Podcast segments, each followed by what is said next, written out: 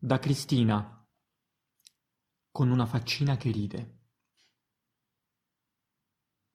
Caro amico, ti scrivo, così mi distraggo un po'. E siccome sei molto lontano, più forte ti scriverò. Mi piace iniziare questa lettera con l'anno che verrà di Lucio Dalla. Primo per incoraggiarmi, secondo perché è un testo molto attenente al momento e terzo perché spero che qualcuno abbia iniziato a leggerlo canticchiando.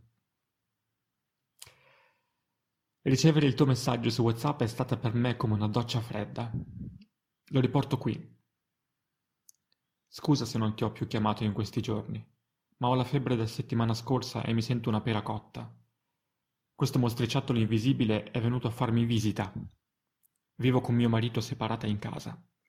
E aggiunge un emoticon con la faccina che strizza l'occhio.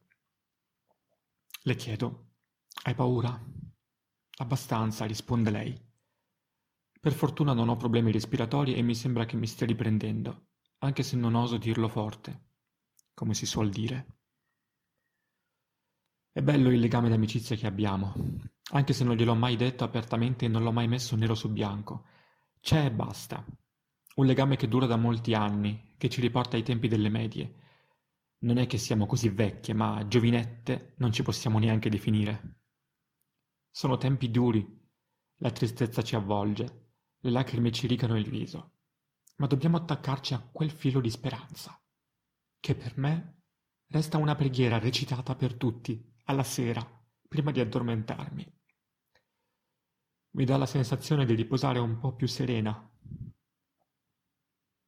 Concludo il messaggio con la mia cara amica dicendole di tenermi aggiornata e le mando un video divertente per sdrammatizzare. È bello terminare la nostra conversazione via WhatsApp con una faccina che ride. Cristina.